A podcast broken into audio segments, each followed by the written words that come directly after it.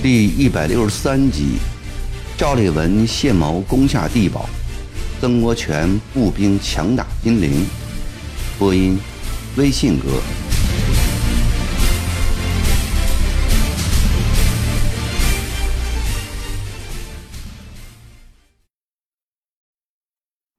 要攻城，非要先拿下地堡城不可，但地堡城偏偏就拿不下。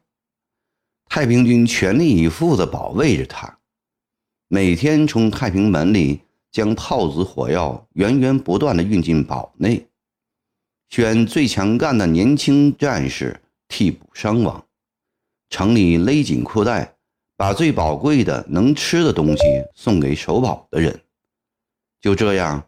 虽然天宝城丢掉了四个多月，地宝城却依然还在太平军手里。曾国荃成天暴跳如雷，常常无缘无故的诛杀统兵将领，弄得集子大营人人提心吊胆。正在这时，朝廷又下达命令，派李鸿章率军会攻金陵，上谕到达安庆。曾国藩为之苦恼，叫李鸿章去吗？利用戈登的洋枪队，金陵或许可速克，但集资大营辛苦得来的战果，让别人来摘取。不要说心高气傲、争强好胜的弟弟不甘心，就是他自己也不甘心呐。不叫李鸿章去吗？金陵推到哪一天才破呢？火药粮饷都不可久之，万一再出点什么意外事故，功亏一篑，岂不惹天下耻笑？考虑来考虑去，他决定从大局出发，还是要李鸿章速带洋枪队援助为好，并同时决定，一旦李鸿章出兵，他也从安庆启程，坐镇金陵城外，这样攻城之功。他作为战场总指挥，自然列第一。若李鸿章不去，他也就待在安庆，他不能去抢弟弟的功。苏州城里，李鸿章接到懿旨后也犯难。对于那个曾老九，他是深知的，本事不大，却眼空无物，自以为是天下数一数二的英雄。他知道自己。余去必然马到成功，但从此也就与曾老九结下了深仇，还会令恩师心中不快。不去又违背圣命。李鸿章想来想去，想到一个极好的借口：盛暑天不宜多用火炮，他便以此复奏，并分别致函安庆、金陵。别人要来抢功了，你们答应吗？在集资大营高级将领会议上，曾国荃出示上谕后，厉声问大家：“世上有这样便宜的事情吗？老子们在这里打了三年，脑壳掉在裤带上，他们倒来得现成的。李老二他敢来，看我不打断他的狗腿！”李晨脸跳起来，大叫大嚷：“金陵是集字大营包的，找破吃破都是我们自己的事，谁也别想过问。”彭义菊在喊：“什么破洋枪队，休想在爷爷面前耀武扬威！”刘连杰也在骂。看到手下将领们如此齐心，曾国荃大为欢喜，他宣布。明天各营推荐三十人，我要从中挑选一千人出来组成敢死队，三日之内务必拿下地堡城。各位回去告诉他们，待金陵打下后，敢死队每人赏银五百两，战死者抚恤银一千两。曾国荃相信重赏之下必有勇夫的古训，他最佩服胡林翼的三儒。爱财如命，杀人如麻，挥金如土。但第一条他做不到，后两条他有过之而无不及。果然这一招有效，各营营官争着报名。坐在一旁的赵立文冷静地开了枪：“兄弟们浴血奋战的成果，不能让别人便宜得去，自然是对的。九帅重赏敢死队，更是豪杰之举。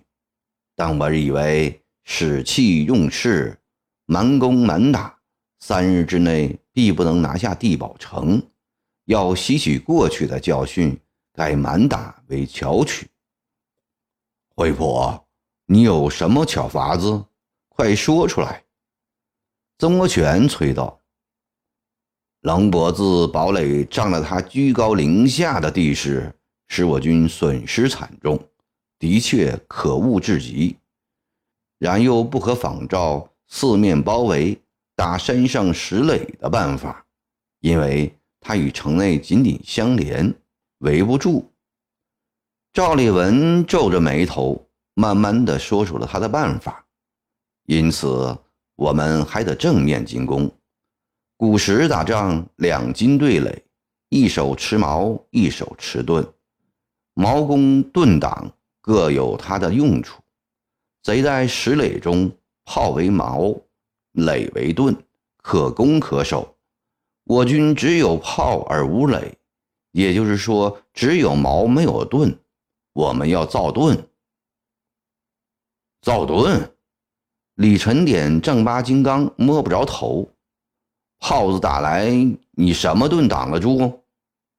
祥和兄，你听惠普说下去。我想他的盾一定不是牛皮做的。康福说道：“呵呵，当然不是牛皮了。”赵立文笑道：“我们也筑一道墙，只怕是墙未砌好，人都被炮子打了死尽了。”朱鸿章插话：“大家莫急，听我说完，看我的主意行不行？”赵立文仍旧不慌不忙地说：“我们学乡下人。”编竹篱笆的办法，用芦苇、竹枝和木条编织几十个丈把长、八尺高、两尺厚的篱笆，然后再将稀泥调好涂在上面，这样就成了一堵厚实的墙。再在下面装几个轮子，人在后面推着它向前走，大炮跟在后面，这竹篱笆不就是盾吗？惠普这个办法好是好，但他能挡得住炮子吗？丈八长、八尺高、两尺厚的篱笆，即使装轮子，能推得动吗？康福提问。二尺厚的篱笆，炮子可以挡得住，开花炮挡不住的。曾国荃说。八尺高不必要，做五尺高就行了。肠子稍微弯弯腰也能挡住。为了减轻重量，还可以把一丈长改为七八尺长。九帅说的对，见曾国荃支持，赵立文高兴。篱笆墙能挡耗子，不能挡开花炮。这半个月来，长矛没有打一发开花炮，我估计是开花炮不多了，故可用篱笆墙。其他尺寸都按九帅说的减下来。许多将领都说这个办法可以试一试。曾国荃便命赵烈文赶紧监制。次日，十五个高大结实的滚动篱笆墙制成了，由彭玉举等人率领的敢死队也已组成。第一批敢死队三百人，推着五道活墙。向地堡城前进，在离堡三百丈远的地方停下来。堡里的太平军不知湘军推的是何物，密集的炮子射过来。只见炮子打在篱笆上，发出噗噗的响声，全让篱笆给吞掉了。湘军得意了，忙装填炮弹，一发发开花炮弹开始在地堡城旁边爆炸。有的篱笆又大胆地推进五六十丈，炮弹打碎了部分石块。地堡城指挥官穆王何振川命令打开花炮。正如赵立文所猜测的，堡里的开花炮弹已不多了，不到危急时不用。开花炮弹果然厉害，一发炮弹打过去，篱笆立即被炸开一个大窟窿，后面的湘军跟着死了一大片。敢死队员们吓怕了，走在前面的篱笆又退了回来。几十个开花炮弹打过来，五个篱笆墙炸得稀巴烂。三百名敢死队员也死去多半，彭玉菊的半边耳朵被削去，血流满面。赵烈文脸色灰白，担心曾国荃会狠狠地训他。谁知曾国荃凶恶地下令：“第二批上！”第二批三百名敢死队员个个心怯，面面相视，不敢贸然前进。刘连杰提着大刀跳出，手起刀落，旁边一根木桩劈成两截大雷似的吼道：“都给我往前冲！有后退不前进的，就是这根木桩。”敢死队被镇住了，只得提心吊胆地推起篱笆往前走。老远的炮就打过来，地堡城里又射出几发开花炮弹。有两个篱笆墙被炸烂了，刘连杰催住后面三个继续上，三个篱笆墙慢慢向前推着。奇怪，篱笆上只传来噗噗的响声，再也听不到开花炮弹的炸裂声了。九帅，长矛的开花炮弹打完了，赵烈文对着曾国荃大叫着。曾国荃拿起挂在脖子上的千里镜。一声不响地望着前方，三个篱笆墙明显的加快了速度，离堡垒只有二百丈了。炮眼里仍然不见开花炮弹打出，连炮子也稀少了。第三批上！曾国荃挥舞着指挥刀命令道。朱鸿章应声冲出，一边喊上。一边脱掉早已汗湿透的上衣和长裤，光着赤膊，穿着短裤衩，敢死队纷纷仿效，人人光身上前，八个篱笆墙一起前进。他们在重赏驱使下，欺负太平军没有开花炮弹了，仗着西洋大炮的威力，毫无忌惮地向地堡城推进。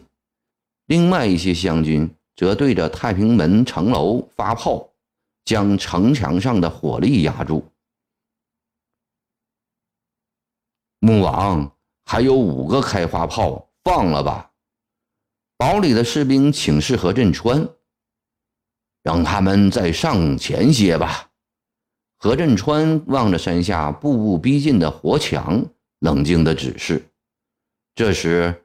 没有篱笆做盾牌的成千上万湘军勇丁，在营官的驱赶下，蜂拥以赴般的向山路奔来。放！何振川下令，一个开花炮打出去，眼看他钻进了篱笆墙，却没有一点声响。糟了，是个哑炮。原来这剩下的五个炮弹是最底层的一排。直接与地面接触。这时正是六月初，六月的金陵本是一个大火炉，这地堡城里填满了三百多个兵士，更是挤得密不透风，酷热难熬，汗水犹如雨水般的流下。地堡城里的泥地变成了泥浆，这五发炮弹压在泥浆深处，给汗水浸泡着，引信已完全失效了。另一发炮打出去又不响，太平军惊慌起来，打炮子！何振川冷冷的下令。再强烈密集的炮子也挡不住湘军前进了。一发开花炮弹打在了地堡城上，炸开了一个天窗；又一发打进来，十几个战士倒在了血泊中。何振川亲自点火，吼道：“兄弟们！”今天我们一起上天堂去见天王吧！一发又一发的安庆造西洋造开花炮弹接二连三地打了进来，何振川倒下了，三百多名太平军将士倒下了，地堡城从龙脖子上消失了。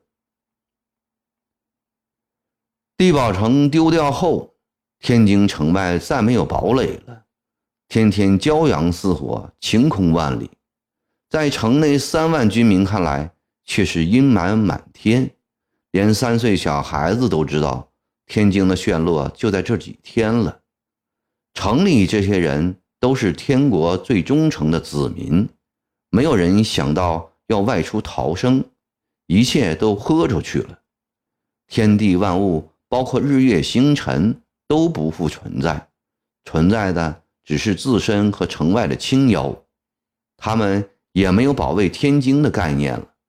活着的目的就是多杀几个青妖，死了就拉倒。早些天还有些母亲把幼小的孩子送去城外，他们不忍心看着孩子和自己同归于尽。后来，女人们看到城外城脚下横排着一具具小孩的尸体，便连这点想法也打消了。全体军民都投入了挖井。一旦井与地道相遇，就引燃火药包往下丢，地道立即被轰掉。没有火药了，则到污水、粪便，就这样硬是把一个个地道堵住了。天津城奇迹般的又屹立了半个月。同治三年六月十六日清晨，曾国荃带着全体将士们来到太平门外。对大家说：“吕军门的信子营昨夜干了一通宵，挖穿了三个地洞，幸而没有被长毛发现，即将点火爆炸。三个地道至少有一处炸开城墙，谁愿当先锋，最先从缺口处冲进去？”众将官们，你看着我，我看着你，都不作声。大家心里都明白。城里的太平军已是孤独一掷了，城墙缺口一开，必然会拼死堵住。何况早就听说，他们沿城墙内侧挖了一道又宽又深的壕沟，里面插满了竹签、荆棘。最先冲进去的人，无异于做了填沟的砖石。曾国荃又问了一声，还是没有人回答。朱鸿章忍不住了。平日大家都说深受皇恩，今天正是报效的日子，为何都萎靡不前？依我看，干脆按职务高低排先后名次。当时众将官中，鲍超、萧福四分别为石寿浙江、福建提督，职务最高。鲍超为一个方面军的统帅，自然不合适。且他不是集资大营的，大家也没有想让他当先锋，他因而不作声。萧福四也不作声。其次为提名提督河南归德镇总兵李晨典。李晨典对朱鸿章说：“你的建议很好，我的职务比你高，但信子营前日挖地道未成，四百精壮全部死在洞中。”昨夜一千人通宵未睡，你的换子营借给我，我当先锋。朱鸿章冷笑道：“我的换子营借给你，你欺负我不会指挥吗？”他瞟了一眼萧福四，娘的，平日喊的比谁都响，过硬时哑了喉。九帅，朱某人愿带换子营做先锋。好。英雄，曾国荃按箭环视四周，朱总兵当了先锋，下面便不自报了，都听我安排。各将悚然听命。曾国荃宣布：朱鸿章率部从缺口冲入后，急速进攻伪天王宫北门；康福率部继朱鸿章之后进缺口。包围伪天王宫西门，李晨典率部继康福后进城，一同打伪天王宫西门。萧福四、熊登武率部从朝阳门、洪武门打进，然后为伪天王宫东门。刘连杰、张师日率领从神策门进攻，肃清天津城北。彭义举从通济门进城，直奔伪天宫南门，各路只许向前，不能后退。前进者赏，后退者诛。有帅，亭子营呢？鲍超见各路人马都已分派，唯独没有提到他的部队，以为把他疏忽了。因为亭子营一向都在城外独立打仗。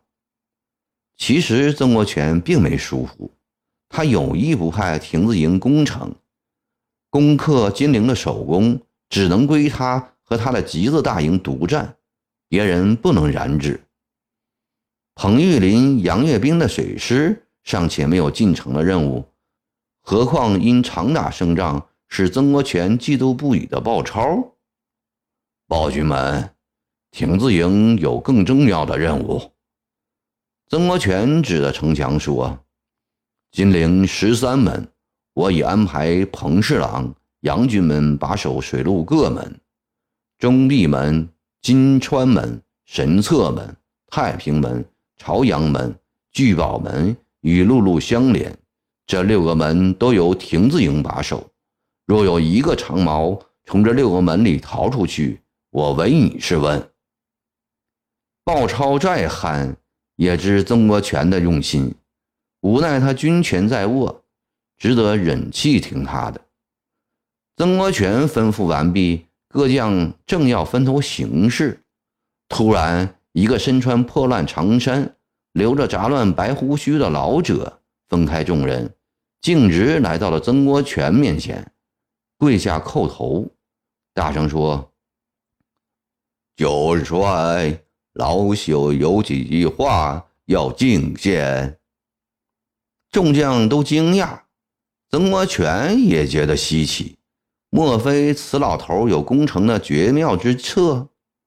他将两手交叉放在胸前，弯了弯腰，尽量装出一副和蔼的态度，对老者说：“你有什么话，请说吧。”老者又叩了一个头后，才说：“九帅，你的大军就要进入金陵城了，这是天意呀！老朽特来恭贺。”曾国荃脸上露出了得意之色。奉天意进金陵，土人献贺词，今后载在史册上，一定是生动的一页。自古得胜进城之将，有是路者，有人后者。老者继续说：“是路者如楚霸王，入咸阳时火烧阿房宫三月不息，千古留下骂名；仁厚者如曹武惠。”进金陵时不枉杀一人，礼遇南唐后主，百世赞不绝口。老朽愿九帅做仁慈宽厚之朝武惠，城破之时兵不血刃，优待天国君臣，封存公府钱库，保护文物图册，留一个美名传给后世子孙。曾国荃尚未开口，一旁急于发大财的集字营将领早已厌烦。李晨典冲上前去，一把抓起老头，嚷道：“哪里来的长毛说客，花言巧语，乱我军心！老子宰了你！”说完，掏出新得到的英国造新式短枪，老头吓得直哆嗦。朱鸿章过来，顺手一个巴掌。打着老头口流鲜血，萧福四骂道：“老不死的，什么优待长矛，封存钱库，一派胡言乱语。”在这批虎狼面前，老头早吓得半死。还是曾国荃记得刚才设想的那生动的一跃，笑着对李成典等人说：“放了他吧，他也是一番好心。”老头一听，慌忙抱头窜出了人群，撒腿跑了。众将官大笑无止。曾国荃挥舞的那把王氏祖传宝剑，大声下令：“不要理会这个老头子的酸腐之言，兵不确认，还打什么仗？本帅不想做曹兵，大家放心大胆的去烧杀吧。”